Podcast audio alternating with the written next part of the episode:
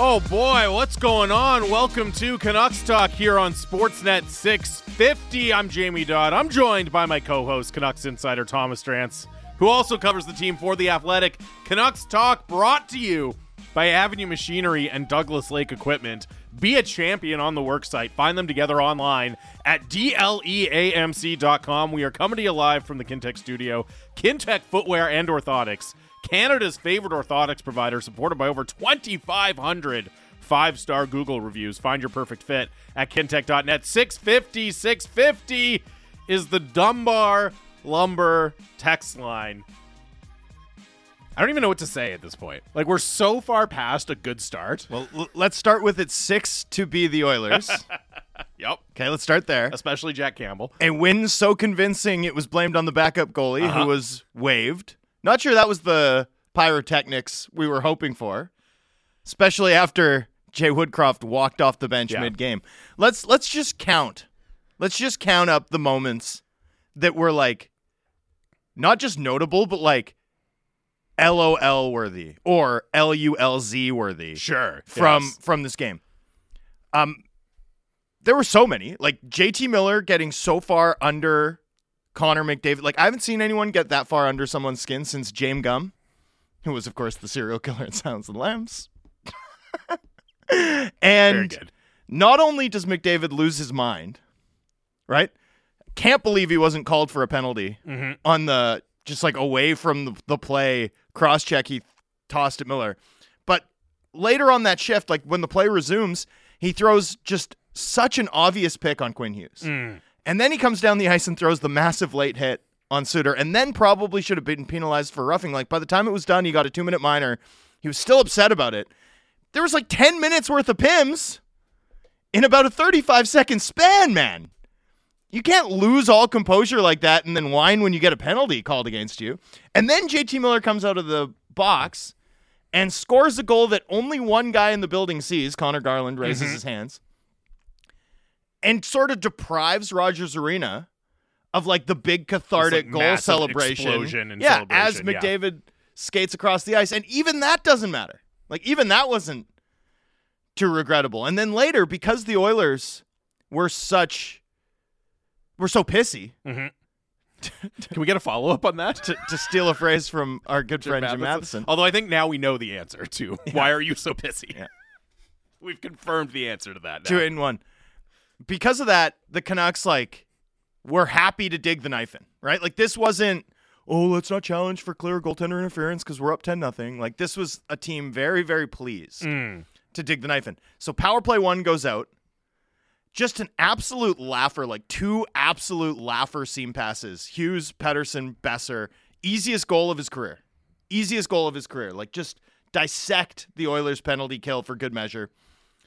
And then who was it? Who was the defender that knocked Boeser's Oh, stick out of man, his I forget. I want to say CC, but it, that might be wrong. I don't know. Yeah, I think it was CC, but Yeah. I uh, but we won't uh, directly pinpoint him. And Boeser just like I think slashes his stick out of his hand, it twirls up like um like a parade leader.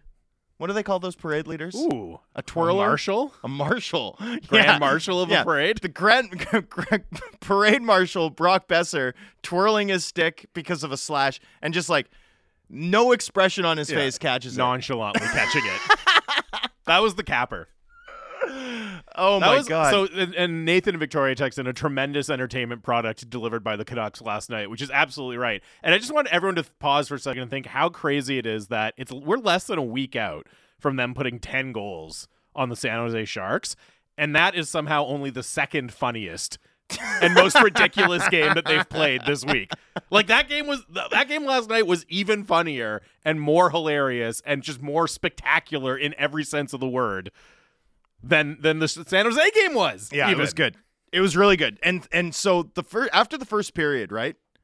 Because the first laugh line of the game was you know 19-2 one nothing Oilers and the Canucks score on their Mhm. next two shots. And by the way, those shots were a deflection off a skate, right? And and Pius Suter from long range through the goalie, Mhm. like through his nine right hole. through the goalie. Yeah.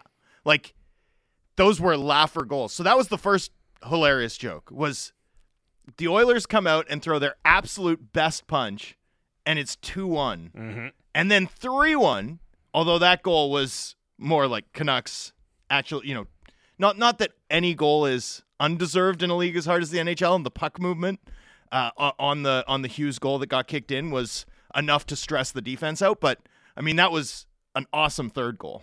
But the other two were like, oh, classic comedy of errors Oilers stuff. After that period, I thought this was the game, or this was the period anywhere where you could see the seams, where you could see, you know, the Oilers come in, an, a, a team that I think still elite based on their true talent. They throw their fastball. The Canucks cannot hit it at all. Mm-hmm.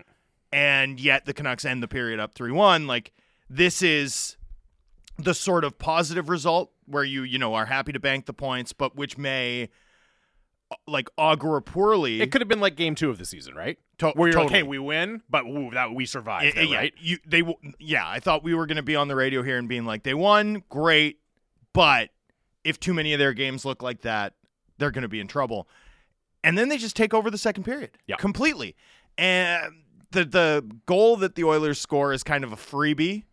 Um, I thought in real time that it was a bad goal, and that Rick Tocchet should have challenged it. I think the fact that he didn't is telling. Mm-hmm. Uh, and I sort of polled a bunch of uh, contacts around the industry, and I got a lot of feedback that said they thought Tocchet was right not to challenge the play that Holloway, if you watch the video, had done enough to meet the requirement for like a reasonable effort out of the way. Yeah. yeah, the reasonable effort to avoid contact, and that. Um, you know, in, in fact, it probably would have would have stood, and the Canucks would have just taken a penalty, lost their timeout. So probably a good call from talking. Then ultimately a good call, and and I, that Hoglander goal, the fourth goal. First of all, I think that was the decisive moment that broke the game. Right, mm-hmm. like obviously the Canucks kind of begun began to uh, crack open the Oilers with those first two goals within a minute, both kind of fortunate bounces. But that fourth goal, that Hoglander goal, I feel is I feel is emblematic of where this Canucks team is at and where the national conversation is going about this team around this team as they head east, right? Yeah, because we've been having the sustainability conversation here mm. in Vancouver, but now as they rocket up the standings, they score a big win over Edmonton. Like I think you're starting to see that spread kind of to the national media, yes, and the league wide media. Like, hey, what's going on in Vancouver, and is it going to last? Now is the Canucks head east to where people in Ontario can actually like stay up late enough to watch them, right? People are going like, hey how's this team that's outscoring their yeah. opponents like they're the 1980s Edmonton Oilers? um, how are they doing this? And a lot of them are landing on the luck thing. And the Hoglander goal for me is emblematic of what I think's going on here, which is that, and I and I want it to be noted here, like the the analytics argument against the Canucks right now, anyway. I don't think it's a good one. Like I don't think it's a convincing one. Mm. I don't think, and you know our regular listeners know that if there was reason to be like, this is all smoke and mirrors, I would be on the radio saying this was all smoke and mirrors. Mm-hmm. I don't think it is. I don't think it is. And the Hoglander goal for me is is sort of an expl- a partial explainer for why. What happens when you're leading constantly, right? Two things typically. One, desperate teams throw pucks on net to chase the game. They're looking for bounces, they're looking to stress out the defense, they shoot at a higher volume. But those higher volume shots tend to be lower danger shots, which can juice a goalie save percentage. Now, Demko's also stopping the five alarm scoring mm-hmm. chances, mm-hmm. and almost all of them take something really special or quasi legal to beat him at the moment. But, you know, the, the fact is, is in a lot of these games the Canucks have played, you think about Dallas, for example, the other night, right? Teams are chasing the game and they're peppering the Canucks from everywhere. And Demko's going to stop those 90 97% of the time and sustainably 97% of the time. The other thing that happens is teams start to take risks. And some of those are reckless, like Bouchard's pinch mm-hmm. when Hoglander sort of hit the puck uh, across the blue line and skated onto it was. That was a terrible play. Like that was a low hockey IQ play from Bouchard, especially given that Edmonton was only trailing by one. But as teams chase the game, what happens? It opens up for the Canucks on the rush an area where they're generating an awful lot of offense in contrast to what we've seen in previous years. Hoglander, Lafferty, uh, Beauvillier streak one way. You know, Skinner gets makes the first stop. Hoglander, who's playing great hockey, mm-hmm. makes no mistake on the second. And you know, at the end of it, it's like, hey, well, that you you score on one of those two chances. That's a fifty percent shooting clip. That's partly what we're seeing. There's like a there's like um positive reinforcement or a feedback loop Yep. that the Canucks are effectively in here that's helping them maintain higher percentages. And it's as a result, in part, of the fact that they they are playing good hockey. And and you can't ignore that. I, I, I'd add this, right? People are citing their expected goals numbers, which are a little soft, but as as I'll often say, like we're too early in the season to be focusing on any data point that like bins or weights data when we don't have enough data to begin with. Like just go with the larger sample. And especially when the binned data, the public data, like we know it struggles to measure things like cross um, ice movement or uh, you know shot velocity, things like that. It's basically location data. Um, you know, it's out of line with like shot attempt differential, unblocked shot attempt differential, shot differential. Obviously, the Canucks goal differential, which is also out of line with the other metrics, but in a to- in the in the totally opposite direction. The fact is, just look at shot attempts. Like shot attempts, they're the, the biggest sample of them. You weight them for uh, to try and adjust or correct for how often this team has been leading through their first uh, uh, 12 games, and you'll get to a, a Canucks team that at five on five looks like they're above average, like 11th in the NHL. Well, if you're an above average five on five team, if that's your profile, plus your special teams are good, right? The, the penalty kill looks good. Although I will say, underlying profile of the PK, I'm beginning to get a little bit I concerned. think I, what I, the way I would phrase it is if the penalty kill is obviously improved, and I think if you add the special teams together, you're firmly in the good category. You're firmly in the good. power Well, play power has been play, really good. Power right? play might be So special. Special teams as a whole is still It's a net, still a net good. positive. I did, the I did. Yeah, you're right. And I shouldn't have digressed, but I will say I'm getting a little bit concerned about how much the Canucks are surrendering four on five in terms of the rate at which teams are generating attempts, shot scoring chances against them.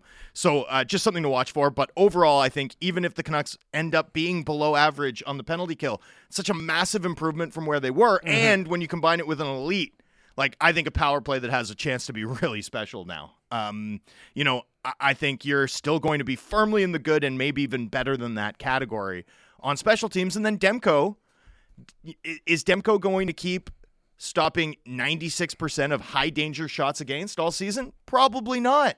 Right? Like Yeah. has he been possessed by the the you know, a soul of prime Dominik Hasek? Maybe. But is that going to last all season? Who knows? More than anything though, Demko's playing well. Like and and and we don't when I say Demko's playing extraordinarily well, that's not like saying I don't know if Spencer Martin can Yeah. keep it up. I don't know if uh, I don't know who else. is Play- Jonathan Quick is playing unbelievable hockey. Mm. Like I, I'm far more confident. Demko, Bobrovsky in the playoffs. year. Bro- oh, I had no faith in Yeah. that.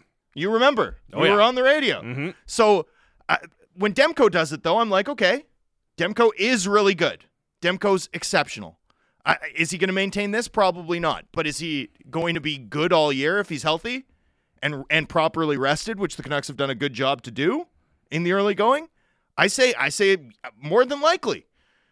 You combine those things, and it's not like the analytics point of view or perspective on this team should be negative. Like there is no justification as I see it to fade the Canucks as like at least meeting the whale team good mark.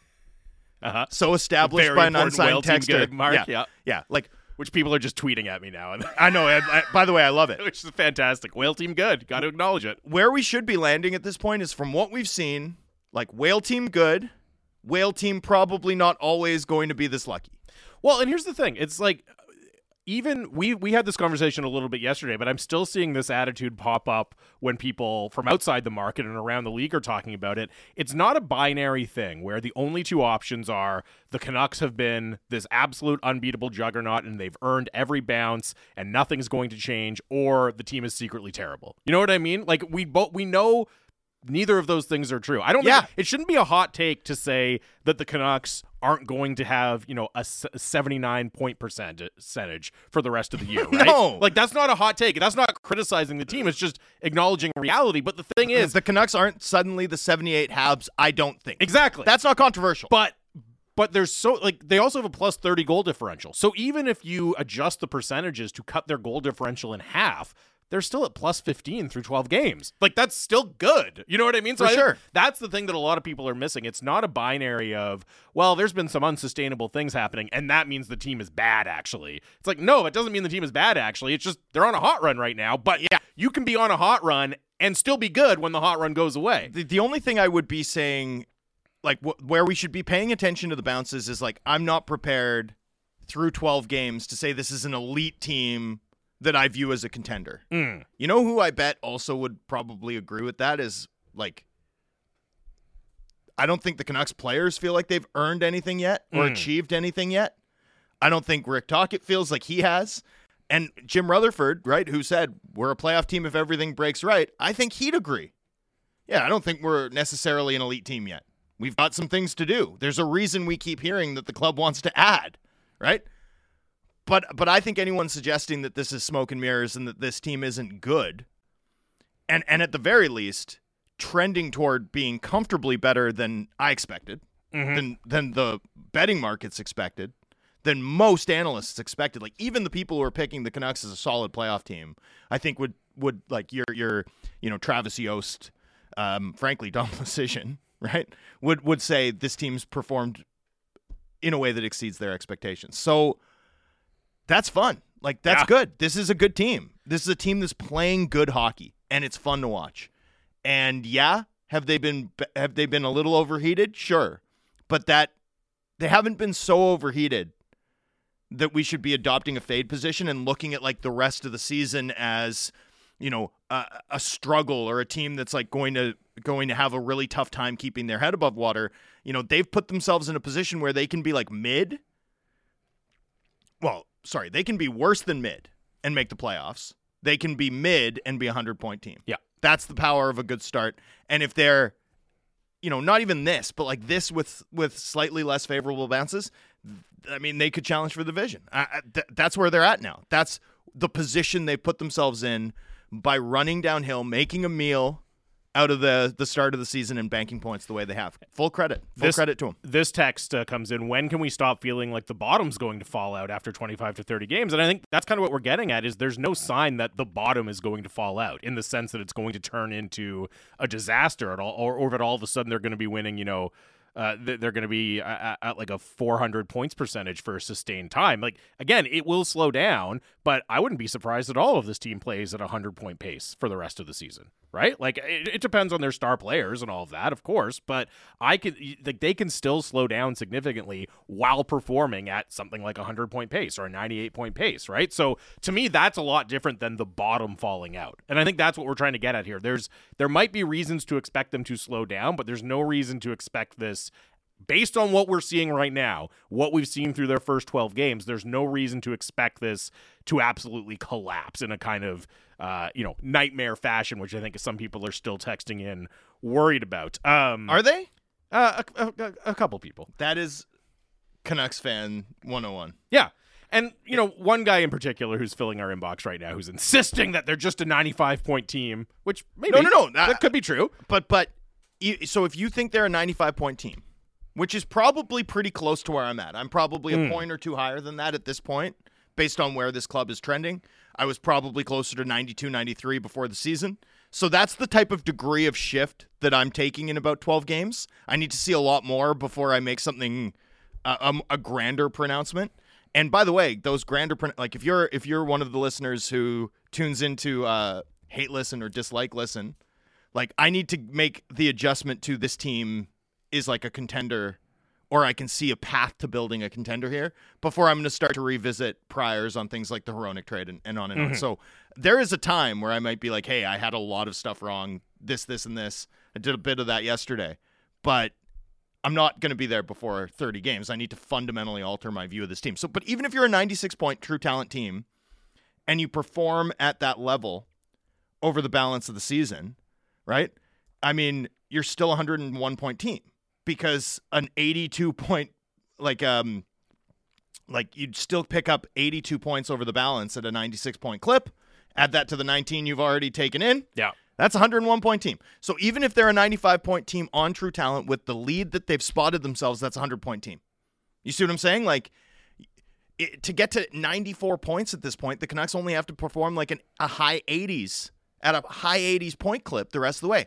We we we talk about this every year. I'm someone who's like always weighted starts extremely heavily because it's just so brutally difficult Yeah. to catch catch up in a league with a broken standing system frankly, right?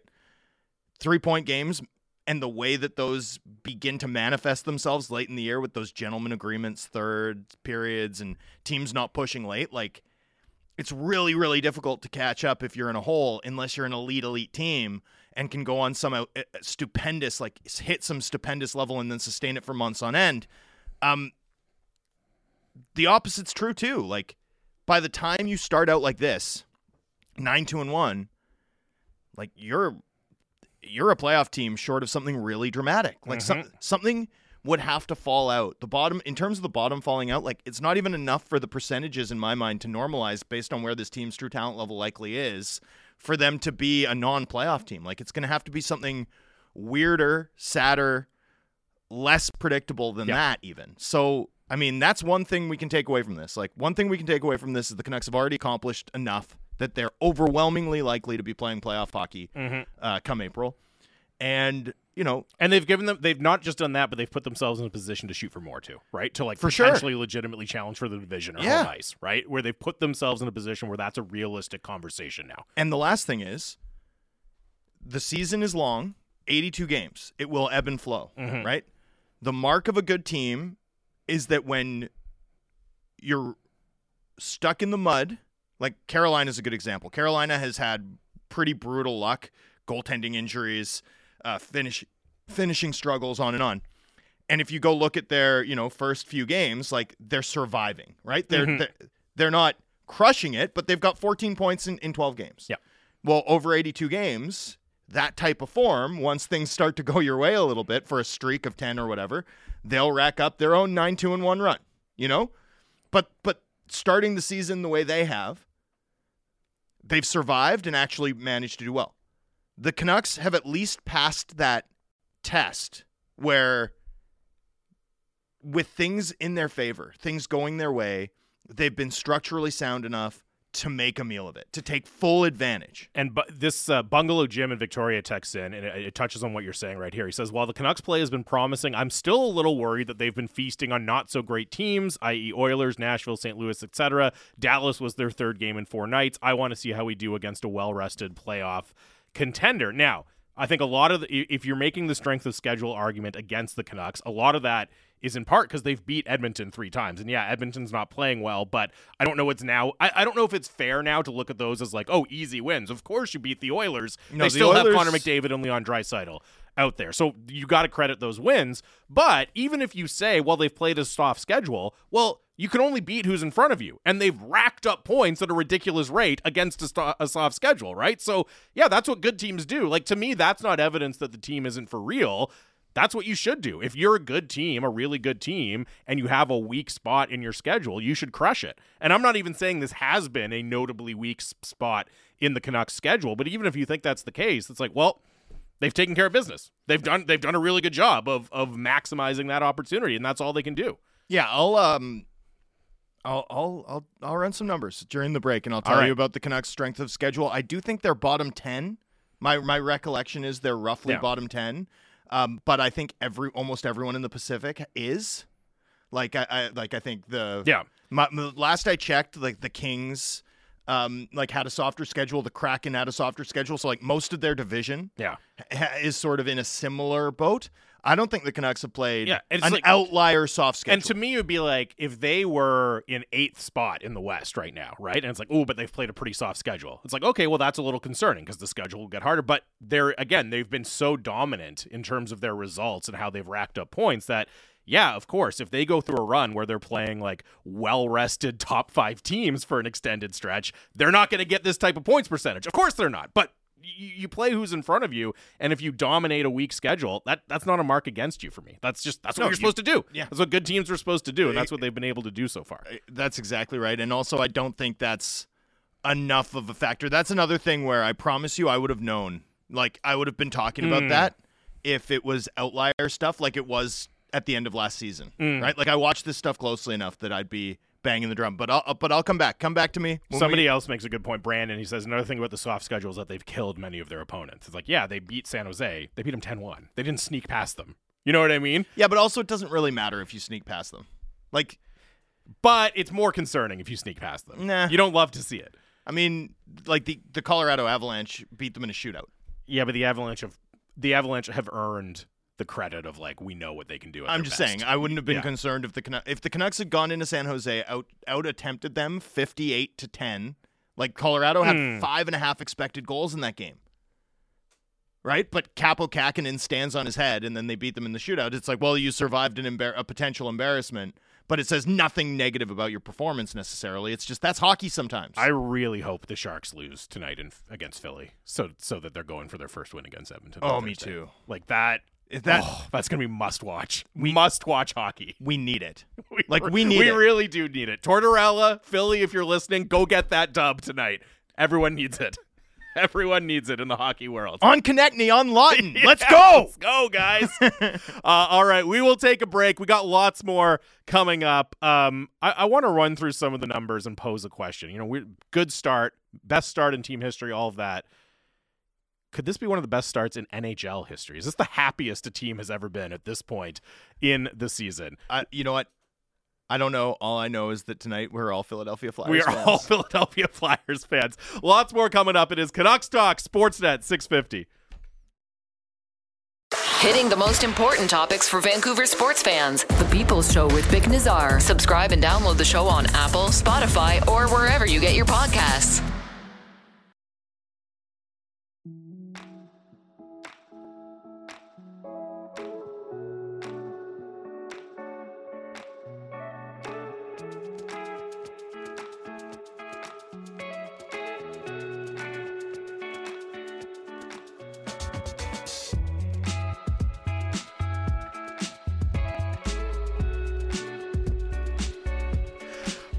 What's going on? Welcome back to Canucks Talk here on Sportsnet 650. Jamie Dodd, Thomas Drance, live from the Kintec studio.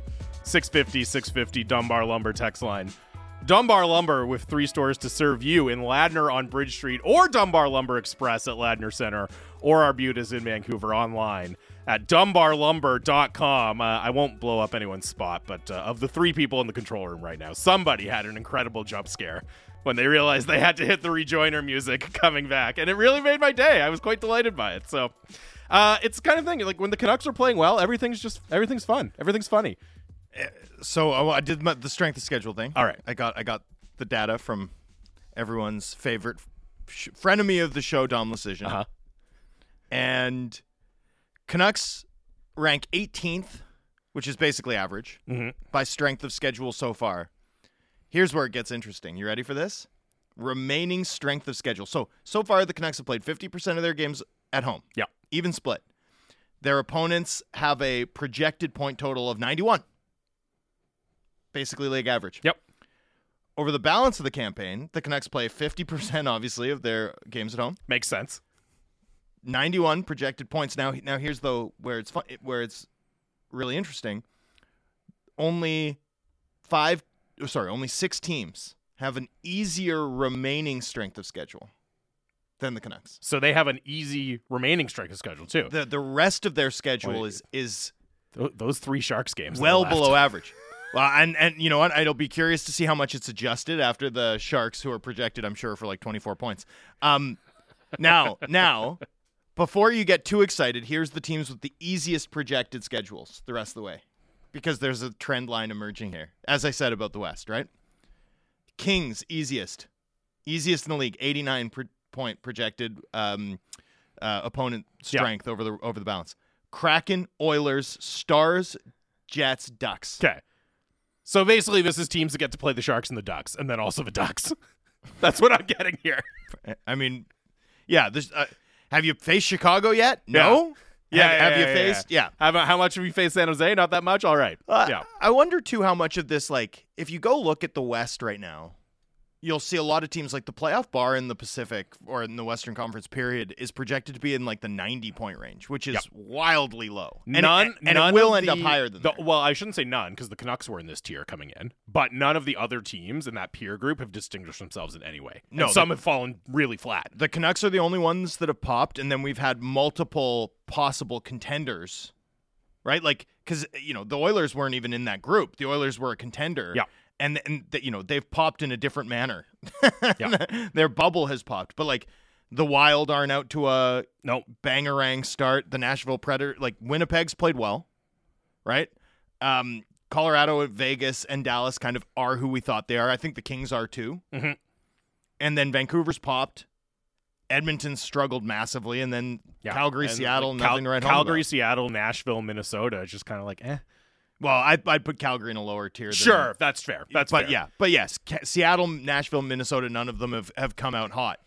Um, but I think there's another thing emerging here, and and I I think about this a little bit in um, the context of the Oilers' surprising struggles, right? The Sharks are the Sharks, obviously, they sure are. they sure are. and that's something different entirely. I don't know that there's a lot of really bad teams in the West. And I think in years past, the last few years, you've had like the Coyotes are reliably, you know, teetering on the verge of insolvency and setting up shop at a hmm. and and look, some of that's still the case, but at least They're still bad in that way, but they're not bad on the ice in the same way. there's a baseline level of talent. Yeah. Like that's that's a, a at the very least a frisky team. The Anaheim Ducks are, I think, good. I don't think they're good, but I don't think they're like in contention. It depends how we define good. It does, but, I don't think they're they're not going to be like, oh, that's a really bad team. You know what I mean? They're going to be like mediocre, probably. eight- 80 points over under. Uh, I think that yeah, 80, 80-ish points. I think that's about right. I'd take the over. but I wouldn't say that's a good team. No, but You know what I mean? but, But it's, it's not a lot better yeah, than they've been it's not years a laugher. past. It's not a laugher No. of a team. You know what I mean? But but I mean, like Arizona, St. Louis, Anaheim. If those are your bad teams, and would you confidently bet any of them to get fewer than eighty points? no. Then that's a, then like the division's all middle class. Yeah. You see what I'm saying? It's like other than San Jose and maybe Chicago, and I even think Chicago's baseline competent. You know, like Chicago on any given shift, you're you're going up against whether it's a Seth Jones or a, or a Connor Murphy. You know, when their third line's on, it's still like Jason Dickinson and uh, Athanasiou and like real NHL players. And when you watch them play, there's some like structure and competence, and then there's a game breaker in Bedard who's going to make you pay. Uh, especially with the man Mhm. advantage, or if you give him some space on the rush, like they're going to sneak up on teams. They're not, they're not finishing south of sixty points. You know, they're. De- I, I, I, I'd probably, I won't be surprised at all if they flirt with seventy. It's actually surprising, 75. and this doesn't affect the Canucks, but just when you're looking at it, like if you think Calgary and Edmonton are going to rebound to at least respectable levels, not that Calgary is going to get back into the playoff conversation, No, but, but like they're going to be nine, fine. flirt, will they flirt with ninety points? yeah, if they finish with like 85 points or Yeah. something like that. and I think they will. But you look at like even in the East, the lowest points percentage in the East is 400. Ottawa and Pittsburgh both have a 400 points Well, percentage. and both those teams are you think are going to be better, right? But it's like there's not a lot of truly I'll be I, I like stunned if either of those teams finishes south of 90. there's not a lot of truly terrible teams in the league this year, right? Where it's like, ooh, this is going to be a really tough three horse race to the bottom of the standings. Like San Jose has it locked up, I, I mean, but I don't even know like who But- I would take to be the second worst team in the league right now. uh, I think the smart money would be on Chicago, Montreal, or Columbus. And Yeah. I think it's probably Chicago favored of that trio. Right? But I mean, Montreal's off to a good start. You can't take them Nope. easily, especially when the Canucks are going to be facing them on the second leg of a back to back. Now, granted, they'll be all, also playing the second leg of a back to back, but nonetheless. Um, but the West in particular, I just think in past years, whether it was the Canucks or you know perpetual early season struggles, Mhm. Anaheim explicitly rebuilding, um, you know a, a Nashville team in in disarray with no real plan, the Arizona Coyotes with you know frequently like not enough NHL caliber players on the ice, right? Um, Chicago literally just like shifting stuff around as they went through their accumulate. Like there were like five patsies. Yeah. And so if you were a team like the Oilers, you could roll in, put up four points on the power play, and roll out. And now I just don't think there's easy games in the in the Pacific or or in the West. Like Yeah. I, I other than those Non San Jose division. other than your four times a year All Star game at the Shark Tank, I, I just think everyone can beat you. Everyone's a little bit. Maybe no one's that dangerous, but everyone's a little bit dangerous this season. It Yeah, feels there's like. there's way fewer like oh chalk that up as a win games on the schedule. I don't think there's any. like yeah, like other than San Jose, other than San Jose. and even that I don't. I'm not chalking up as a win for the Oilers. For the Oilers, no. Somebody texted in uh, if they start uh, if they start Pickard and net, will he have faced better lineups in the AHL this season? I like, are you really going to call your guy up? Because they put Jack Campbell on waivers and they're going to call up the the guy from the AHL. Are you really going to start your AHL goalie right when you get? Isn't that such a burn on Stuart Skinner, who I know wasn't good, hasn't been good, but still, you're going to need him to be good at some point. It just feels like you're just going to completely destroy uh, his confidence. But uh, it's probably pretty low right now, anyway. So who knows? Uh, my my former athletic colleague who now works with the um, Denver Post covering the Colorado Avalanche, Corey Masisak, I, I pointed out that everyone needs to be a Flyers fan tonight, right? Uh, uh, basically, following up on our conversation, right? We need Thursday's showdown to mean something, and he's pointed this out, and it like hit me like a ton of bricks. He says if the Sharks win tonight. They'll be two points back of the Oilers going into Thursday, which would add its own interesting wrinkle. That's a good point. So they'd be playing to tie the Oilers. Can the Sharks catch the Oilers in the standings? What's more embarrassing, being the first team to lose to the Sharks, or, Or losing in to the the Sharks and they tie you in the standings? Thirteen games in, when you were picked to be a Stanley Cup I favorite think prior to the season. I, I think being the first loss is more embarrassing. I do. I think that like I think you're right that it's kind of a nice runner-up prize for all of us if the other thing happens. But I think being the first. well, Corey's loss- right. I, I, Yeah, I think being the first loss is worse. I. We need the undefeated Sharks against the can't get anything right Oilers. Yes. Like We do. Nature we demands truly it. Do. Uh, 650, 650 is the Dunbar Lumber text line. Uh, somebody texted in here. Uh, I just want to say that as a diehard, no matter what Canucks fan, is right now the most. It, right now, it is the most fun it's been being a Canucks fan in the last decade. He also says that uh, they're winning the cup this year, and he's going to get Tocchet's face tattooed on his face, uh, which I'd be very curious to see. sorry, Tocchet's Face face, tattooed on his face. I don't know how that would work. like with plastic surgery and stuff.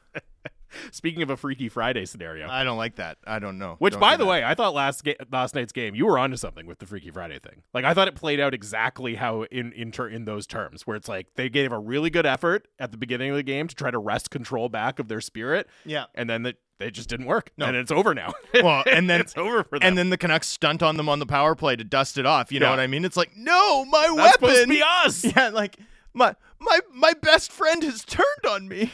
Uh, and Marcus and Gibson says last night's game was the culmination of hashtag the start for me, a hundred percent success on their early season goals. And I don't like the thing is he's not exaggerating when he says a hundred percent success on their early Oh, I- season I, goals. I, like I know math doesn't work this way, but it's like a hundred Is there is there a bigger number? like a thousand percent success. Like there's no world. but think about what we would have accepted as a good start and how far above it they are. didn't we do shows talking about like because like, can you have 14 points after 12 games? You know what I mean? Or like 15 points after 12 games?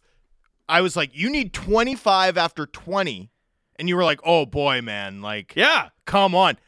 They need three wins from their last eight games to get there. Yeah.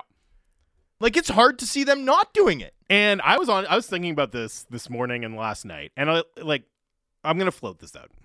Is this the best start in NHL history? Now, you're going to say, "Well, look, they're not even top in the league right now." So like demonstrably Vegas and Boston have had a better start than them. And that's true from one perspective. But relative to expectations, like because we all know Vegas is good. Boston had, yeah, I know they lost Bergeron, but they had a historic season last year. Vegas are the cup winners. You you don't expect them to win 90% of their points, but you expect them to be really good. But you go you start looking at the list of teams the Canucks are on, and you know, you reference like the 84 Oilers with the goal differential and you're talking about teams that people knew were destined for greatness, right? Or kind of all-time great teams. And I just think like when you think about in relation to expectations and not just expectations but the tension around the start. How much weight there was on this start. Like Vegas didn't have any weight on their start. No one was waiting on the edge of their seat, biting their finger fingernails to see how Vegas would start this season. When you take that in consideration and you look through everything that has gone right for them, right? Absolutely everything that has gone right for them. Just the the performance, the wins, the outrageous statistical accomplishments from Pettersson, Hughes, Demko, Miller, Hronek. Phil Hronek's fourth in the league in assists. Fourth in the league in assists right now. Brock Boeser is filling the net. Like I don't know if a team has ever had a bigger gap between expectations to start the year and concern about the start and how it's actually gone than the Canucks have. And I like I, this is a hard thing to measure, right? Like to to you know quantify what expectations were or anything like that. But honestly, I think we all just need to like it's not just a good start. This might we, we might be witnessing one of the truly great happy starts in NHL history given what the Canucks are doing right now. Yeah, I mean, like, uh, it's it's. But you see what I'm saying, right? I know, I do, I do. It's it's tough to measure because also there's like ties Mm, mhm. back in the day. Mhm.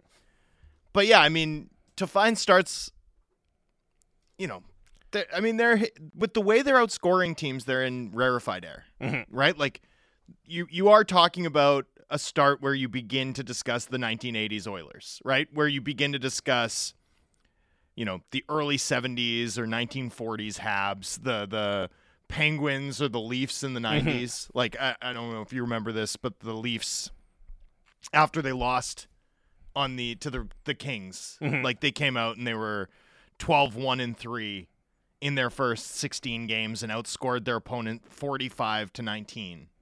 Right? And then lost in the conference final to uh, you know, Yeah. the Vancouver Canucks. But when you so I, I mean, you're you're talking about sort of starts like that, and for the most part, the teams that have starts like this, like are like like at this level, tend to be really good teams. Like they tend to be, you know, the Buffalo Sabres in the in the mid aughts, or the Anaheim Ducks in the mid aughts, or you know, like I remember in university, the Ottawa Senators got off to this wild start, um, where like Spezza, Alfredsson, Heatley, and this happened like almost every season for a little bit. Like you'd go look at the NHL standings leaders page, and Spezza, Alfredsson, Heatley would be like top three in the league in like almost every category. Yeah. Like one of them would be the top goal scorer, one of them would be the top assist guy. They'd be the top three guys in plus minus. Like there was a there was a multi year stretch when I was in university where that was just like the case when I go peruse the NHL.com uh, stats page and and this you know they had a 13 1 and 0 start.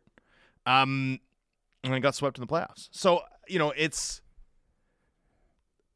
I don't know, like I, I find it hard to think of another example where a team caught so many people off guard and had outrageous results. Like the, the the fact that they have had the best goal differential through 12 games since the 84-85 Oilers. that's an insane stat. when I saw that stat, it actually stopped me dead. Yes.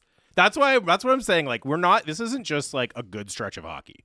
And I think the texter's right. Like when he says this is the most fun I've had being a Canucks fan in ten years. Like that's completely accurate. This is this is dream like. Like just like, like Pettersson's leading the league in points. Quinn Hughes is tied for second. He's a defenseman. JT Miller is seventh in points right now. Philip Hronek, as I mentioned, third among defensemen scoring. Fourth in the whole league in assists. Like Thatcher Demko, best goalie statistics in the league right now. By a lot. It's like this do- that doesn't happen on, a, on any sort of frequency where you have like five guys who are elite players in the league statistically this early in the season. No. It's unreal. I, I like I it's just I, I as you said like it stops you dead when you start to really dig into it. Or if a stat that was going around, I saw Batch retweeted it. Well, it's like you what you listed all of that and then you didn't mention that Boeser is Yeah. like the third guy to 10 goals. Seriously, Like he's, he's on like the sixth most notable performance of the year for the Canucks. the, the Canucks winger on pace for 60 plus goals. It's like a footnote. It's like, oh yeah, that's going pretty well too, huh? like, yeah, you're right. It really is. That's probably the that's probably the sixth most impressive individual performance we're seeing from the Canucks. That 60 goal pace. Yeah. Batch retweeted one today that was Quinn Hughes, defensemen who have this number of points and this high a plus minus through this point of the season. Him and Bobby Orr. Bobby Orr did it once. like that's what we're talking about here. I, I I will say I will say like I would never compare Quinn Hughes to Bobby Orr in public. but th- I would like in in thinking through what I talked about yesterday, right? The like extent to which Hughes has leveled up. I was sort of talking through it with, um, you know, a contact, and I was like, you know, one of the main things I missed, and tongue in cheek, was I did I, I thought Quinn Hughes was great. I didn't think he'd morph into Bobby Orr. Like that was mm-hmm. a tongue in cheek comment. But I mean, so it's funny. Is he is he the MVP? Like we've been talking about. Well, like, he's is not. Is is is Hughes going to win the Norris? But like, is he is has he been the best player in the league to start the season? I think there's an argument for. it. I don't even know really like where else you would look. We you know the tr- a lot of the traditional candidates are not doing their thing necessarily. I feel like Hughes's impact on the game is like NBA player like. You know, like right now, the way he is controlling Canucks games feels like he he's got the game on a string in a way that you just don't usually see in a in a sport as variable as hockey. yeah, it's like how the game run you know runs through Steph Curry or LeBron James, where it's just like yeah, they touch it on every possession and they determine what's going to happen. And it's even little things like it's that play where the Oilers have just flattened the Canucks for the first 10 minutes of the game. And there's a dump in, and there's two four checkers, and they have a step. And Quinn Hughes fakes left with his shoulders, but not with his feet. He goes right with his feet, and the Oilers forechecker just like it gives him an extra second, and then the other one can't quite land the hit until Hughes has sprung it, uh, just high flip into the neutral, like into the neutral zone, and earned, you know, a change for his forwards.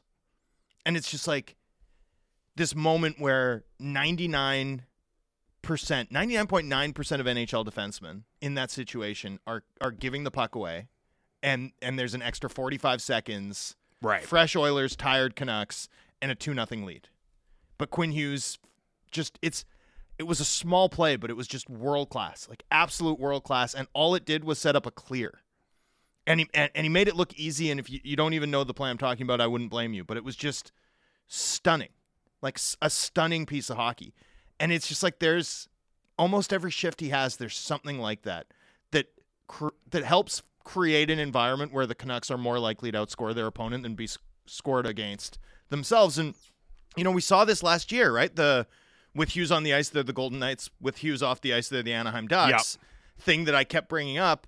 You know, it's it's like n- now with Hughes improving as a, an attacking player and and sort of marrying that with a team that's not the Anaheim Ducks when he sits anymore, right? Uh, but but also like the results. It's like now with Quinn Hughes on the ice, they're outscoring opponents eighteen to three. They're the seventy eight Habs. It's like what what's going on? Yeah. This guy's unbelievable. This Uh, guy's this guy's unbelievable, Jamie. it's uh it's that's why you know like look we're here to have the okay what does this mean going forward conversation we're that's that's a part of the show that's a part of being a fan but i also do want to just stress like we all got to enjoy this this is special from quinn hughes and elias pettersson and other Yeah, yeah, guys from the team. but but like well, we've ne- this is this is like you're gonna look back in 20 years and be like man remember when quinn hughes was playing like that type of stuff right now the line this the following sentence has never been said credibly about a Vancouver Canucks player. The Canucks have the best defenseman in hockey. Mm. Right? Like this is the first time in history Mhm. where you can say that sentence and whether or not people agree, right? Cuz people might say no, it's Cale Makar. You at least can make the argument Mhm. credibly. Okay, well, yeah, Makar, you know, he's done it in the past, but he's not been at Hughes's level this season. Mhm. Right? That's your that's your comeback and you're right. And if I was to go like full on rose colored glasses and you were just to do the like, okay, the thought experiment of switch places, Cale Makar and Quinn Hughes right now, and who gets better. And if you wanted to say, I, I don't know if it, I would make the argument the the Avs would get better, but I'm not sure the Canucks would get better because Cale Makar's never had to carry the mail like Quinn Hughes has because he's always played in a better environment. You know what I mean?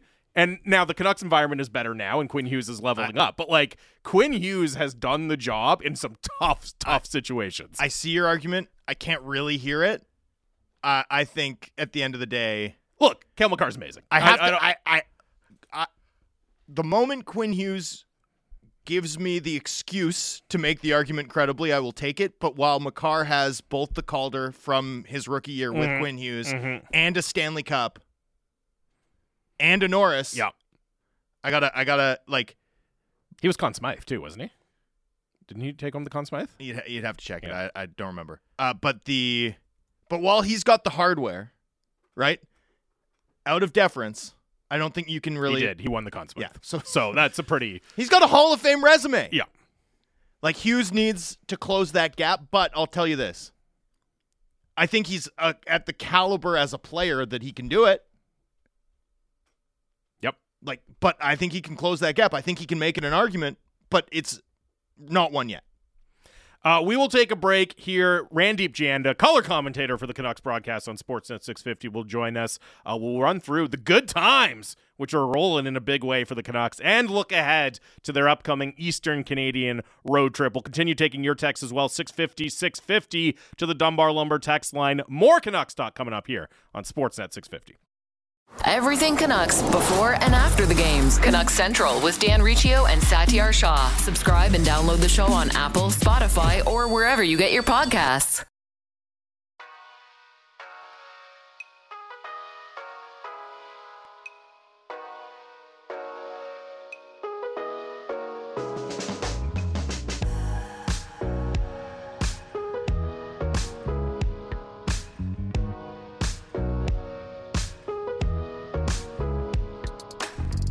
Welcome back to Canucks Talk Sportsnet 650. Jamie Dodd, Thomas Drance here. Canucks Talk brought to you by Avenue Machinery and Douglas Lake Equipment. Be a champion on the worksite. Find them together online at dleamc.com.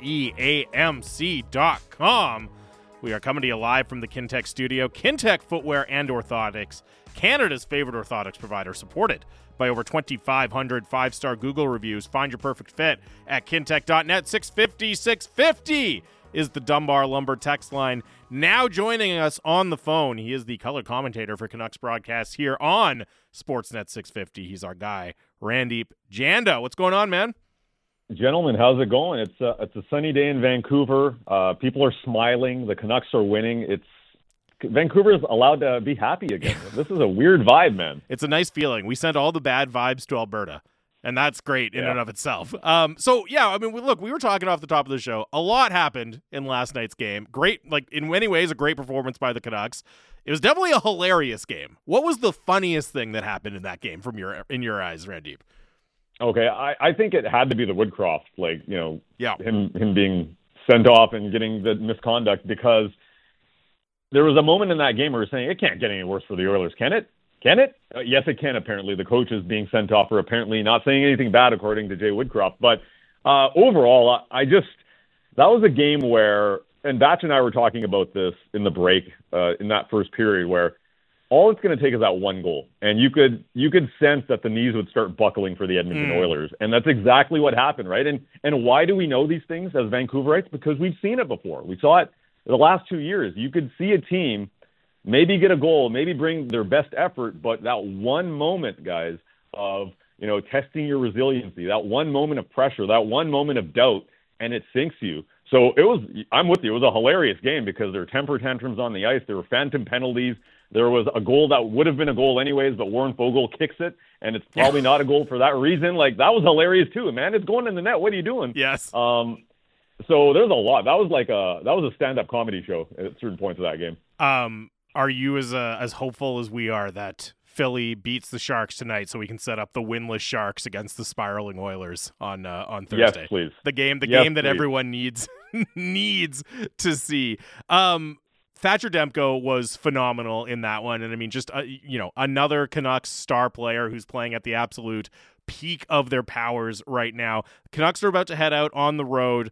Would you like to see them lean on Demko a little bit, let him have that run of games while he's feeling it, or is it time to start? You know, with the with the lead they've built up in the standings, the cushion they've built up in the standings, be really mindful and proactive about getting DeSmith some starts too. as much as I love what Thatcher Demko is doing right now, this is a long game. This is about making sure that your number one guy is set for you know this 82 game grind. So I'd like to see a little bit more Casey DeSmith. Maybe it's that Ottawa game. Um, obviously, Toronto is going to be a big one. Maybe it's the Montreal game, uh, the revenge game for Casey DeSmith, even though he never played in Montreal. Uh, could be a great narrative, but I'd like to see uh, a little bit more Casey DeSmith. And listen, Rick Tocchet has mentioned that he'd like to get him more time too. But Demko is Demko. But you know, this is uh, a unique part here in this three-game road trip where Toronto's the the one that everybody's got circled, and this team is not looking at you know taking any games lightly. But if you want Thatcher Demko in any game, it's that one. Uh, so I, I'd like to see Casey DeSmith play one. You lean on Demko because he's your guy, but at the same time, you know, the last couple of years, boys, we've been talking about getting Thatcher Demko some rest, getting him in that maybe 58 to 62 games. I remember Ian Clark a couple of years ago saying that's that sweet spot.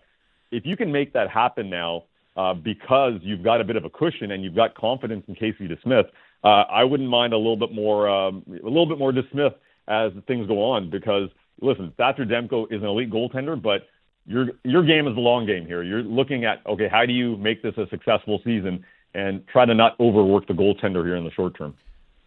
Randip, there have been so many great performances. Hronek, third in assists. Boeser, 10 goals already. Uh, JT Miller playing matchup hockey, seventh in the NHL in points. Pettersson, points leader. Quinn Hughes tied for second, first among defensemen. Demko, out of this world. Who's your Canucks MVP through 12 games? All right.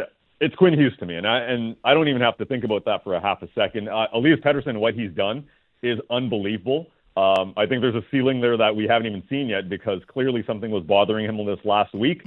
Uh, but Quinn Hughes, the way he's been able to control the tempo of the game, guys, the way he can slow down a frantic moment, and maybe it's us Vancouverites, you know, not having experienced this, but really a lot of people across the NHL haven't experienced this. Quinn Hughes and the ability to just make that extra one or two seconds uh, in his own zone, guys. Yesterday there were probably two or three plays where it's a very subtle move, but he just buys himself time.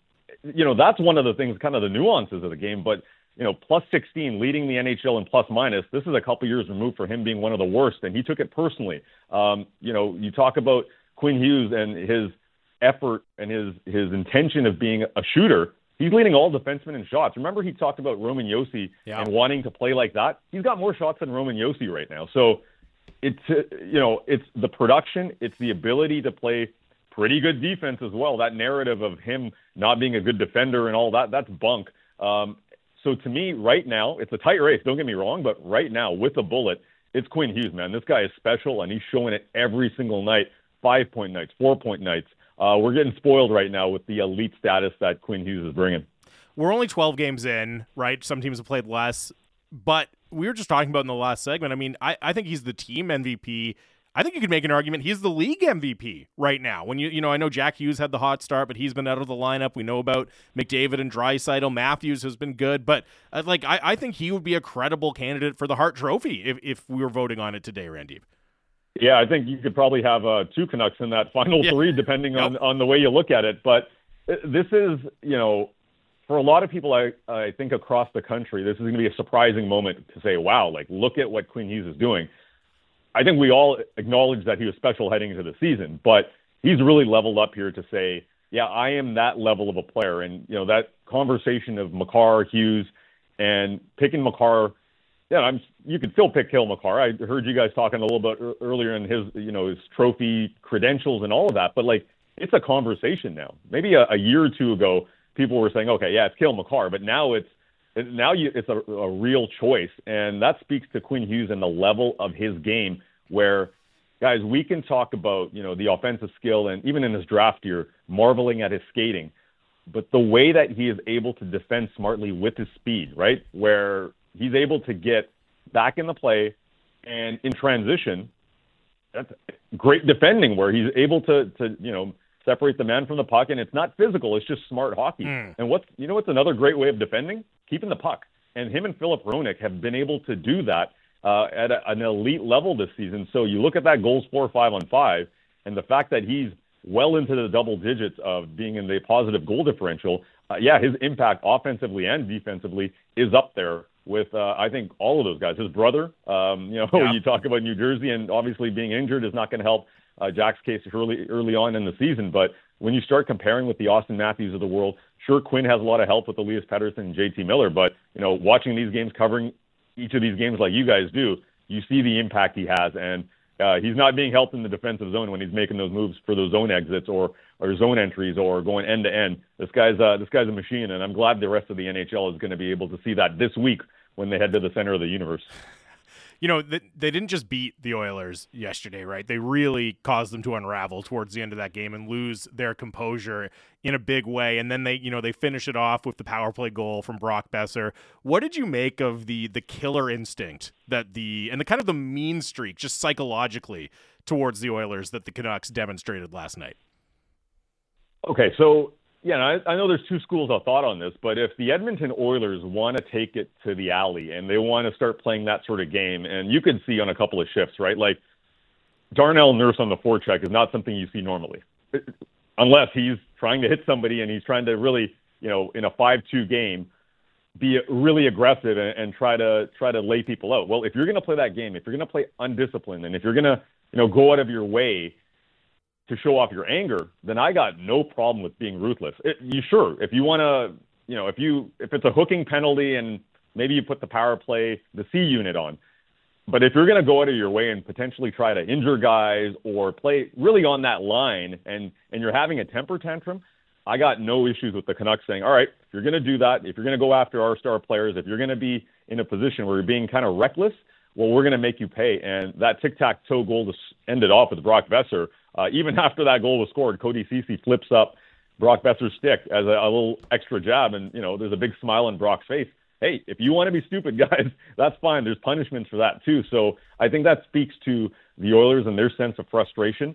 But from Rick Tocchet, I, I loved it because that's you know you can react in that situation, and sure you can take the high road. But if teams are going to subject themselves to playing that type of style and, and being a high risk team like the Oilers were being in many fronts last night, uh, I got no problem with the team saying, all right, if that's what you're going to do, we can play this game too.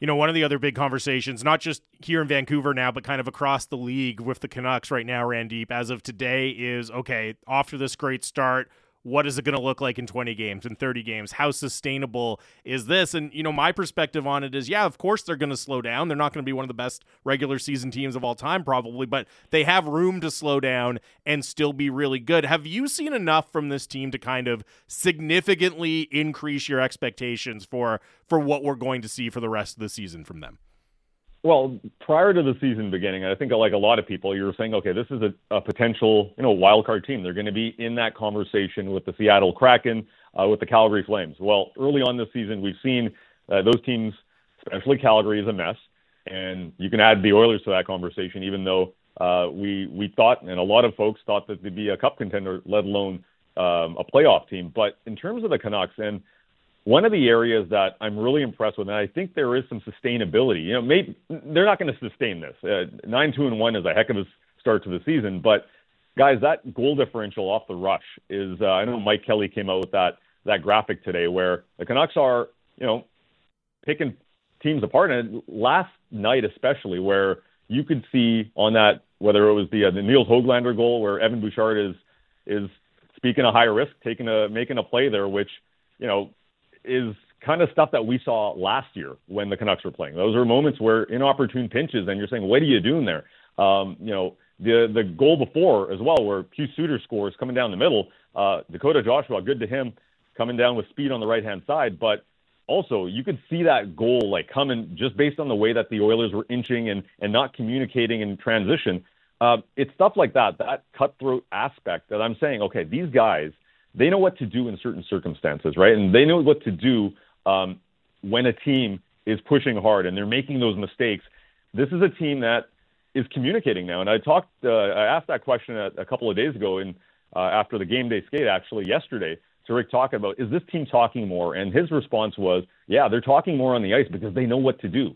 They know where to go. They know, you know, the system now. Whereas last year they weren't talking; they were a silent group because they were downloading all this information. They were struggling at certain stretches. So, you know, that sustainability question, guys, uh, they know how to play the system. They know how to to react within that second. They're not thinking anymore. Um, there are going to be peaks and valleys in the season. They're going to have a losing streak. There's probably going to be star players having droughts, but there's certain elements in the way that they play the game that you're saying, wait a second, they know what to do. This is not a take a half a second to think about it. This is a team that understands, you know, their role, their identity, and that's why I think, you know, overall, that playoff team aspect and, and just having more confidence in them, yeah, they've shown something that I don't think a lot of people are expecting to see this season.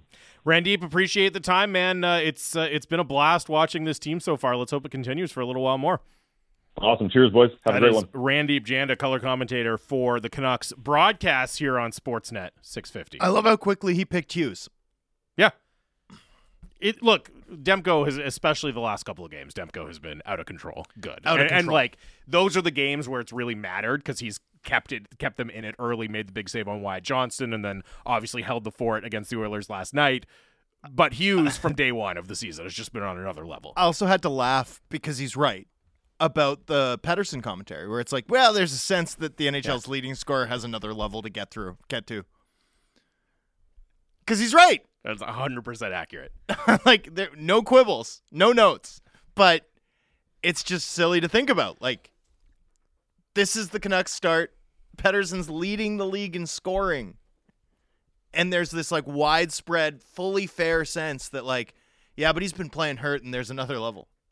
He's been playing hurt is just an incredible thing to say about the NHL's leading scorer. Where are we? Like, what are what are we doing? It's here? dreamland, man. It's like the perfect. I said this on the show yesterday. We are through like- the looking glass. It's the exact inverse of the last couple of seasons. Man. You know what I mean? Like, no, we are truly in an alternate universe. Apparently, the Canucks can only have extreme seasons. Like, either Right. absolutely everything is going wrong and it's just a total nightmare, but no one predicted. We never get a normal year. No, we're never gonna get a normal year. You but at least it's weird this way. I can I can go with that for a change. That's nice. I was sort of looking through some receipts of just private correspondence, and I drafted a column. Do you mean DMs when you say private correspondence? Well, like my Slack messages. Okay, okay. That's like private correspondence. No, like before the Canucks preview. I was sliding into her private correspondence last night.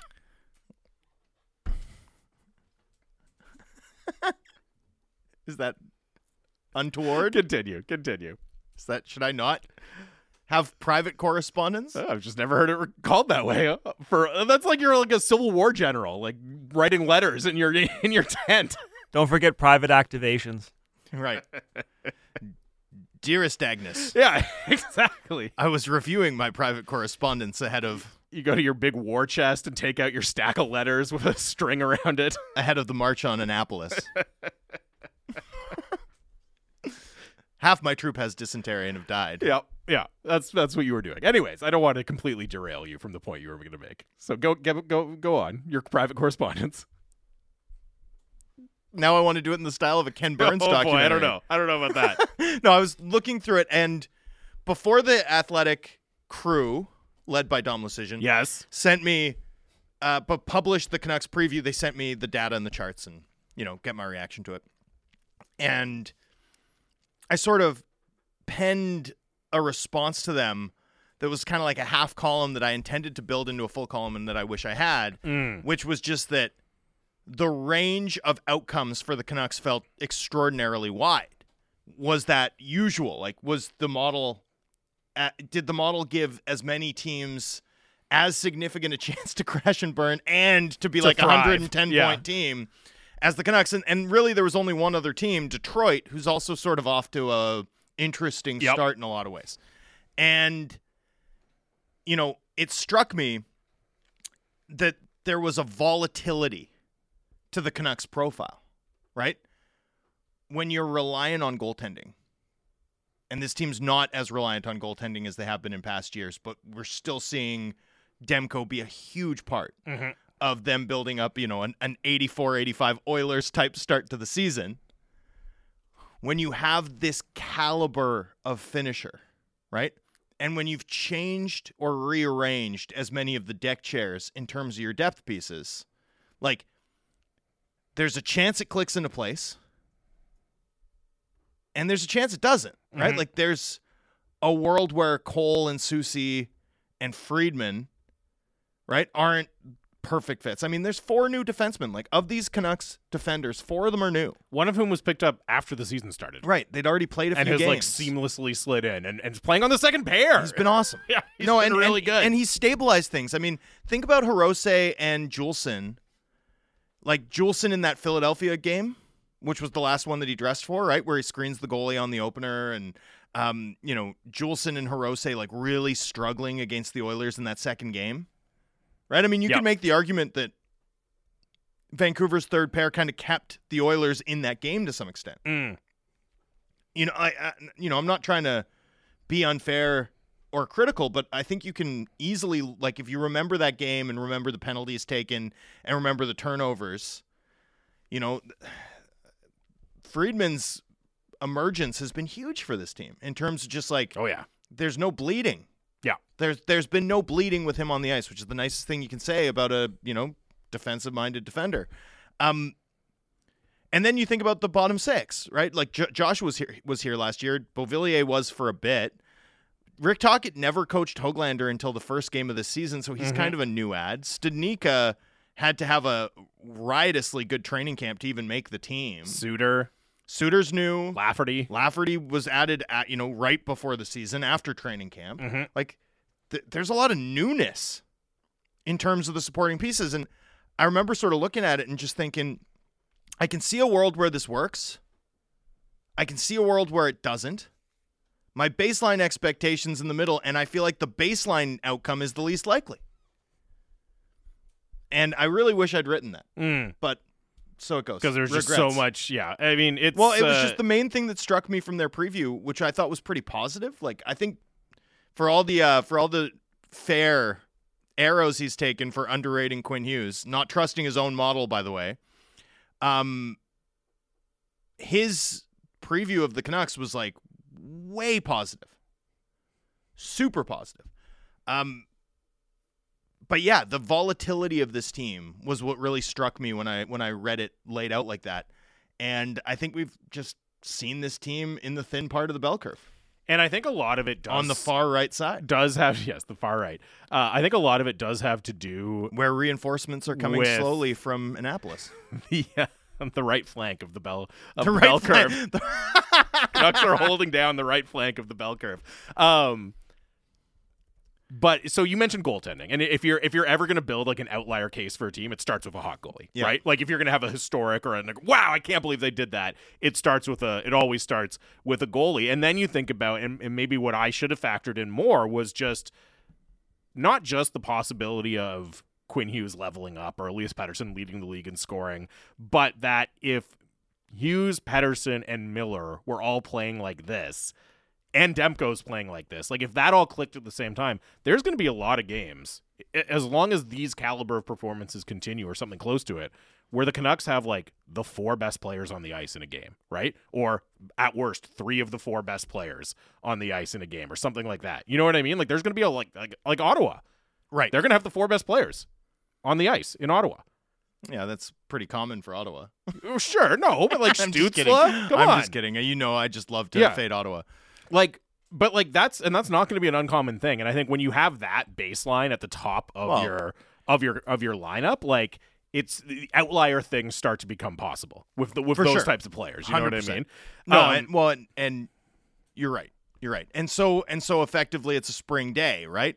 Much like it was when Commander Dodd found the perfect spring water that we could mix with wild mint growing in aromatic uh, profusion.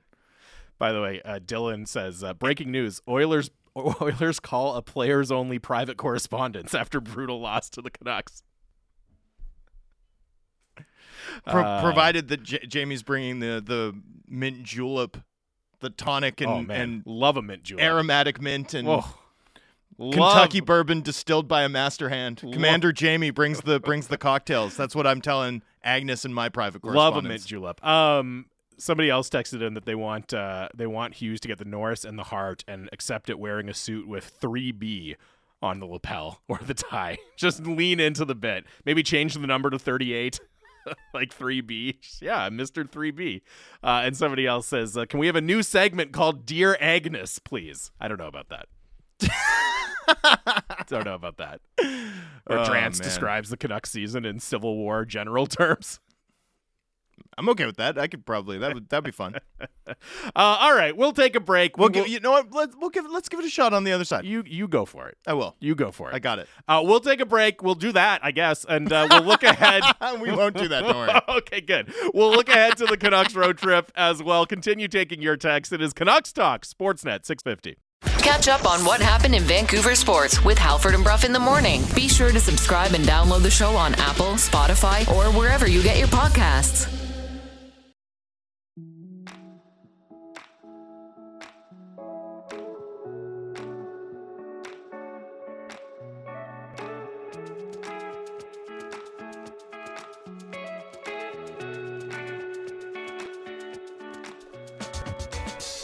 Welcome back to Canucks Talk here on Sportsnet 650.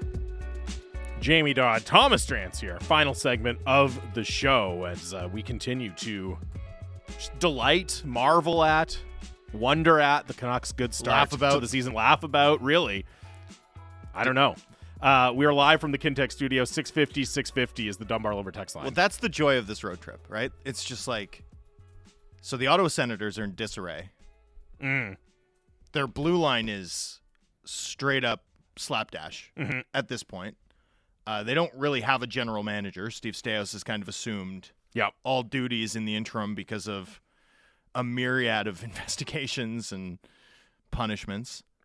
Um, Their owner is feuding with the NHL, despite being an owner for like two months total. well, and despite and despite having been widely viewed as like the safe selection for the NHL, yeah. um, you know, you're going to see a third pair against the Senators of Travis Hamonic and a guy named Tyler Kleven. Sure. I don't know, things to look forward to. Mm-hmm. Uh, Jacob Bernard Docker, all of the uh, waiver excitement this market finally gets paid off. We get to see him. Remember that? Oh, it's bad. Mark Friedman, way, way, way better in outcome. It's worked out much better. Way better. Much better than Jacob Bernard Docker or some of the other guys. the Jacob Bernard Docker. Man, those that was a week.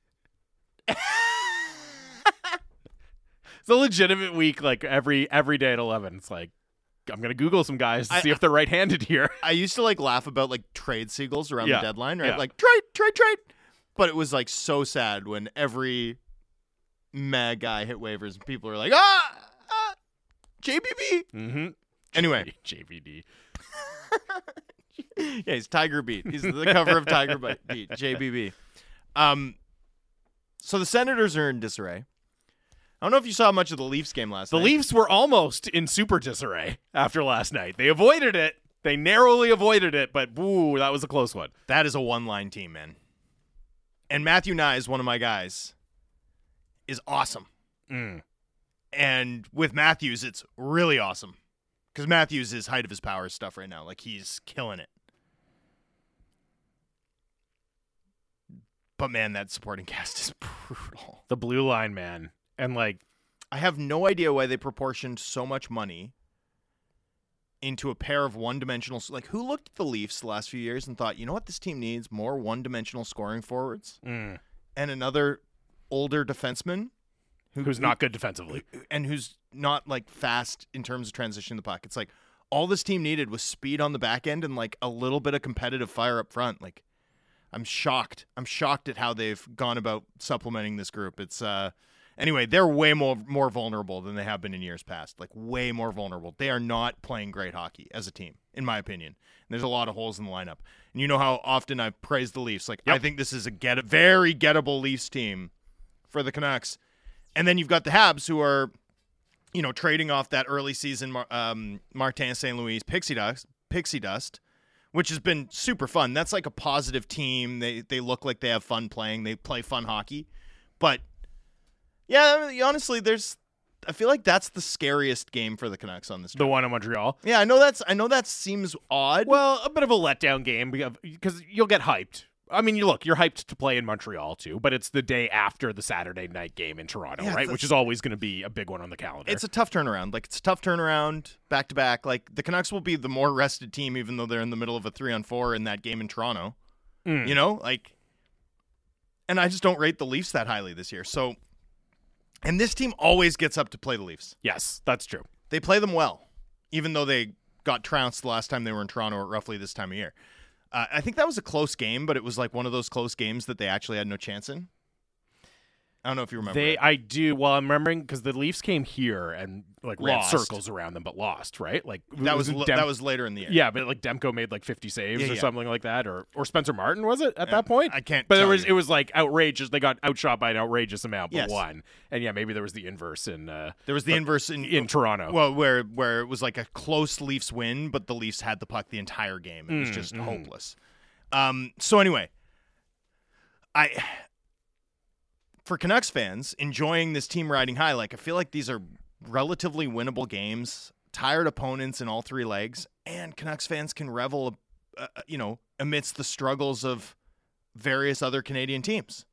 Like, look, maybe sets this up is, very well. Maybe this is the trip where their luck regresses a little bit and it's disappointing or not as fun as as it feels like it might be, but I feel like this is shaping up to be a very enjoyable week for Canucks fans. I think get that win in, In Ottawa. Ottawa, yeah. Get the win in Ottawa and then like Saturday will be entertaining or should be entertaining no Yeah. matter what happens. You know what I mean? Like it has a big game feel. You'll be going in on this awesome winning streak and then yeah, the game in Sunday against, uh, against Montreal, like second half of back to back, all that, but there's every reason to be really excited about uh, about this road trip. The only problem is the 4 p.m. starts, right? Like Mm, that's yes. I, no one wants to watch hockey that early.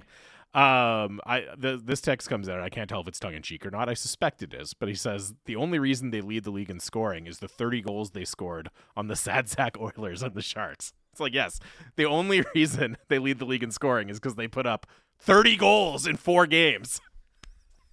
You're right. That is the reason they lead the league in scoring. My God. I'm going to assume that was tongue in cheek. no, it's funny though. I mean, It is hilarious. They scored 30 goals in those four games. Well, and this is sort of where you do like I don't know. I'm trying I'm trying really hard to figure out how to best discuss what regression looks and feels like cuz I don't want to pretend that the Canucks are like do a run of bad bounces. This is that's gambler's fallacy stuff, Mm, right? Like mhm. the fact that they've had good fortune to this point doesn't mean their luck's going to be bad as the sample expands. It just means they're not going to they're not likely to be as lucky Yeah.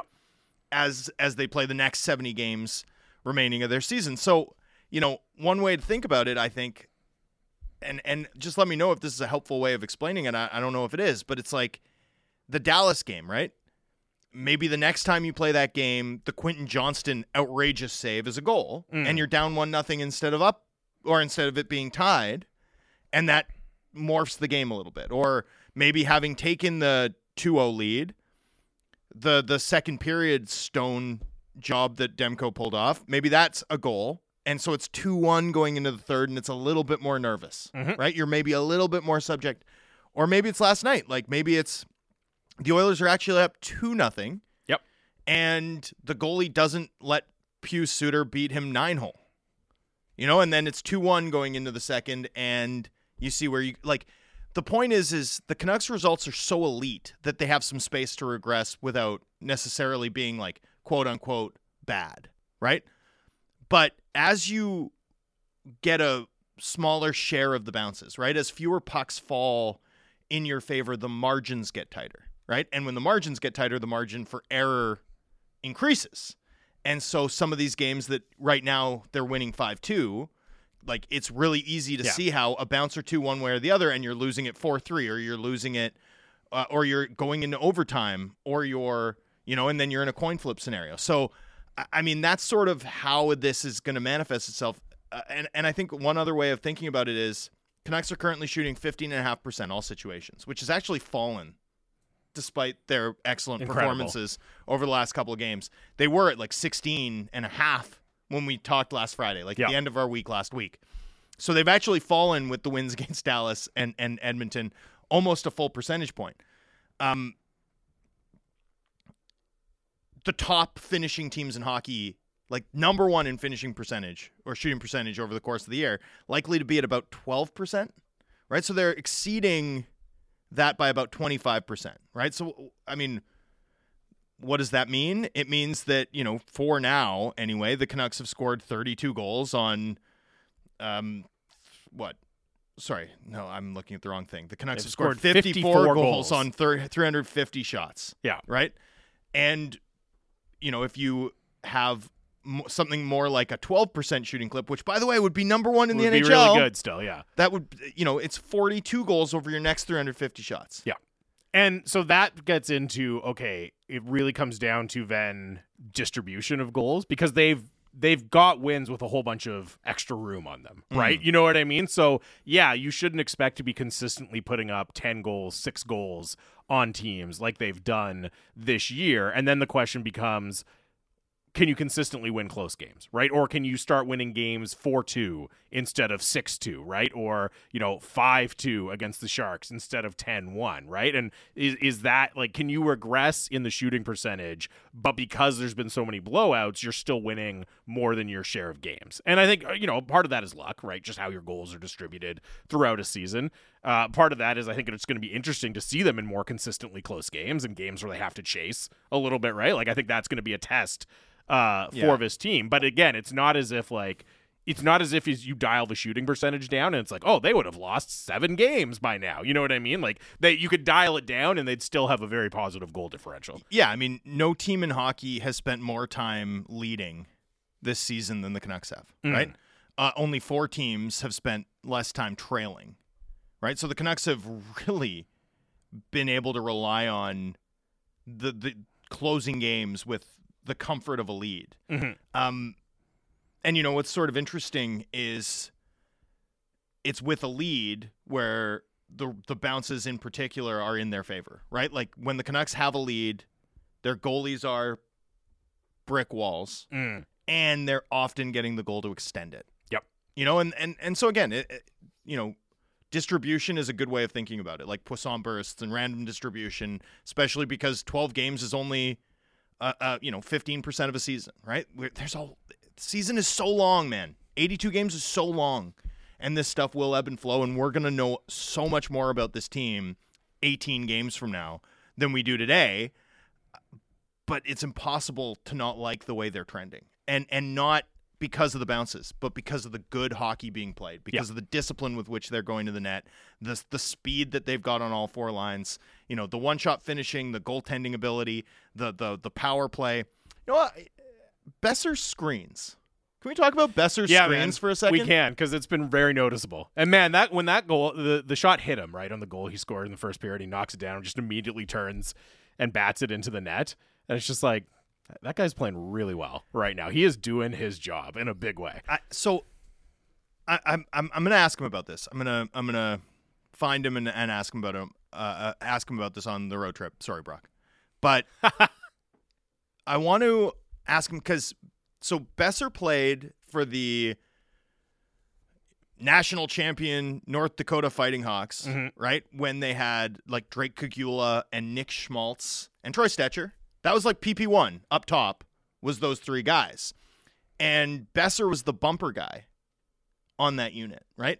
And then he comes to Vancouver and breaks into the league. And as the flow in those first couple of seasons, mm-hmm.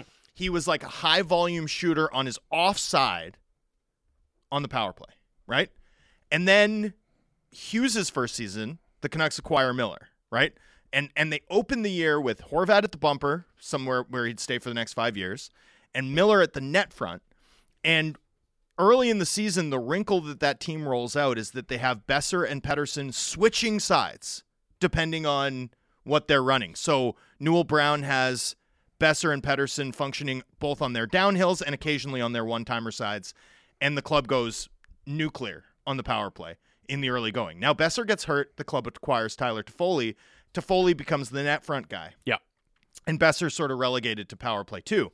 The next year, Boeser is the net front guy for for a couple seasons, and he actually has great results. Like great results to the point that when the club first started playing last season, Andrei Kuzmenko's rookie year, I was like, man. I'm, I'm, I made these arguments on the show. I was like, sure. Boeser's so good at the net front that I don't know that you should supplant him with Kuzmenko. Now, Kuzmenko, it turns out, Kuzmenko was awesome at it, it's- as it turned out. Kuzmenko, it turns out, is a savant for getting his stick free in the blue paint Yeah.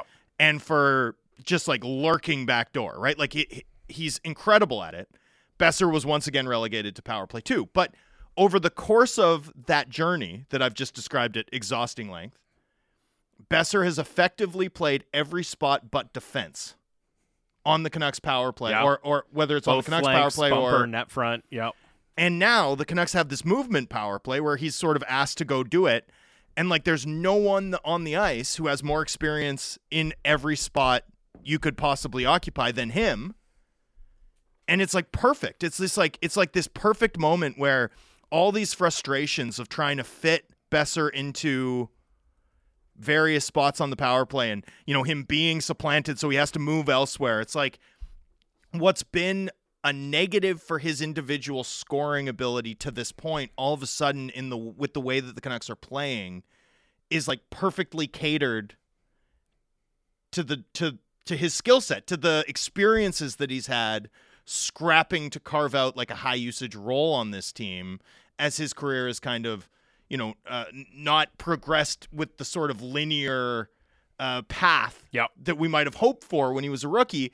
And it's like now what seemed negative two, three years ago is a positive in shaping his ability to key this unit and this system five on four. And I find it kind of fascinating to watch because it's it's a perfect marriage almost of like Boeser's high hockey IQ and the fact that necessity and the quality of his teammates has kind of forced him to bump around. to do everything. And now he's in, as you say, he's in this like this system that prizes flexibility. Now he's doing around. everything. And it's like, well, I can go everywhere. Yeah. Right. Now- and I can pop up in different places and I can use my skill set. now that the Canucks are playing jazz, the fact that Boeser's the most adept with this formless noodling is paying off.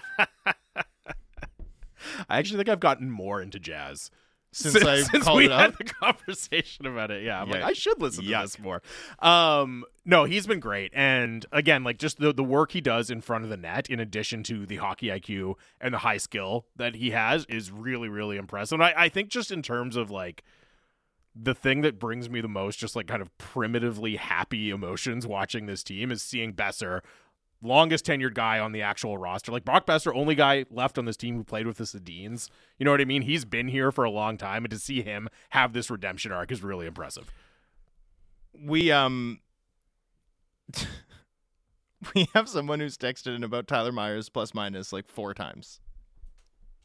And finally Plus it 10. finally it concludes with for all the love for the love of all that is holy, can we please acknowledge Tyler Myers being plus ten? Yes.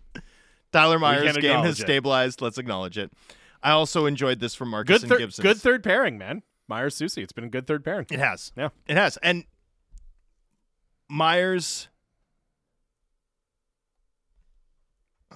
Well, as you said, when when everyone was going through the uh when when Myers was really in the you know down in the in the dumps and people were all over him, like he has every chance to be a really good third pairing defenseman or a really solid third pairing defenseman for a good team. And lo and behold, we're seeing it right now, right? The Canucks are playing well, and Myers has been a really solid third pairing uh, defenseman for them. And yeah, it helps that he has a very credible, probably even like a little bit overqualified to be on the third player, pair guy in Carson Soucy. It helps that the team is playing really well in front of him. But that was always the point, right? That if you put Tyler Myers in the right situation, you're going to get good results. And it turns out it happened here rather than him being dealt at the deadline for it to happen. No, for sure. And uh, by the way, I just wanted to read this too from Marcus and Gibson's. In Civil War terms, I write you with great joy. Our savior, the royal child, Quinn Hughes, has arrived on our shores with reinforcements from Czechia. Sir Filip Hronek. Reinforcements from Czechia. I like I like the idea of Filip Hronek as like a Hessian Yeah. uh, warrior here. That's great. Arriving like uh um what is that? Like the uh the the riders from Rohan to save the battle at the, Sure. at the you know at the turn of the tide. I thought you were thinking about Christopher Walken from Sleepy Hollow, but sure, that too. Um, this text came in a little bit earlier uh, here from Tommy in the Ridge. He says, "I'm loving this start, boys, but thinking towards the playoffs, do we need some more size toughness at the bottom end of the lineup?" That's from Tommy in the Ridge. I thought Dakota Joshua had a really good game uh, last night and was like noticeably using his his physicality and his size. Obviously, Sam Lafferty brings an element of that. Look, I'm, I have no doubt that if you asked Rick Tocchet and, and he was giving you a straight up honest answer, he would say, "Yeah, I would love more size and toughness on this roster." If I was, if I will say though, if I was going to look for one place where you're like, "Ooh, they need somebody with that physical edge," I wouldn't necessarily say the bottom of the roster. No, like I would say if you could plug that in in the top six, that's where you're really cooking. Then, like right? like big functional skill I think would Yeah. be a boon. Right? Because because one thing you want you want more uh toughness and grit in your bottom six. Like the the best guy to do that's Phil DiGiuseppe. If you were able to find a guy to who- supplant him at his spot. Right. Yeah. but also, you know, the club's usage of Kuzmenko, right? Effectively, him and Beauvillier are like building. The Canucks did this a little bit with uh, Eriksson and Virtanen, and this is obviously like a champagne problems version of that. but Kuzmenko and Beauvillier are effectively like a top line forward in the aggregate. You know what I'm saying? It's like, a platoon situation in baseball. Yeah. Exactly right. Like, yeah. against lefty pitching, Kuzmenko's in trying to generate offense, and once you have the lead, Beauvillier goes into that spot. You know, at some point, I do sort of wonder, like, what do what do things look like if the Canucks have another two way, not driver, but like a, a, a more trusted two way winger on Pettersson's Yeah. wing with Mikheyev? Is that something that would benefit them, especially because, you know, like, did you see last night? So Pettersson, Pettersson played one minute of his five on five ice time with Quinn Hughes. One minute. Mhm. Rick Tocchet effectively, you know, self matched alongside Adam Foote, who runs the defense. Hughes with Miller. 75% of JT Miller's ice time was with Quinn Hughes. Mhm. Miller, DiGiuseppe, Boeser, Hronek, Hughes were a five man hard match with Connor McDavid. Like everything they saw was against McDavid. And Pettersson was basically is basically around right now to insulate the bottom pairs against secondary competition while Hughes helps Miller at least at least tread water. Like last night they didn't even tread water. They were demolished territorially, but got under McDavid's skin and won the game, so you're not going to go. second guess it. But helps Hughes ba- helps Hughes helps Miller battle toughs. Pettersson insulates. You know what what I think we still see is Vancouver's shallower defense core. So when you think about like what's the next level for this team, like right now Rick Tocchet is designing his deployment so that his two top two-way drivers are effectively like, you know, what what were the big questions we had going into the season? How well can Miller handle toughs, right? Mhm. Well, guess what? If you give him Hughes and Hronek, Really well. it really well. You know, what about the depth of this defense core? Well, if they spend a lot of ice time with Pettersson, you notice it an awful lot less. But at some point, it would be if you were able to upgrade the bottom end of that defensive group, right? Yeah.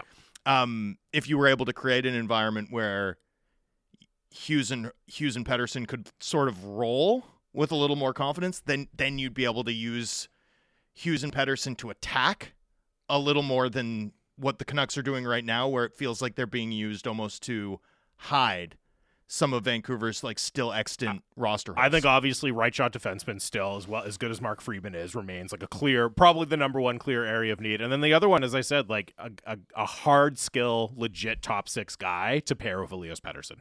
I think that would be an incredible, incredible fit. Now it's very difficult to find those players. They're extremely in demand for a reason. But if we're talking about like toughness, physicality, tenacity, all of those things, yeah, you love to add it at the bottom of the roster. But if you find a guy like that who can play and keep up with Elias Pettersson, that has the feel of one of the missing ingredients uh, as we start to look ahead to the playoffs and whether this team can do some real damage down the road and in spring. and I know we're I know we're up against it, but the last thing that I did want to check based on a texter, Canucks still minus two hundred to make the playoffs, so that value is still on the board. And the Edmonton Oilers still minus two twenty five to make the playoffs. So the Oilers still with better playoff odds. That's per wild. the books than the Vancouver They're Canucks. 14 points back. no, it That's lit- incredible. it literally is wrong at this point. Yes. Uh, all right, we will wrap it up there. We are back tomorrow looking ahead to the Canucks road trip. Thanks for listening. Thanks for texting in. Uh, thanks for listening to Canucks Talk here on Sportsnet 650.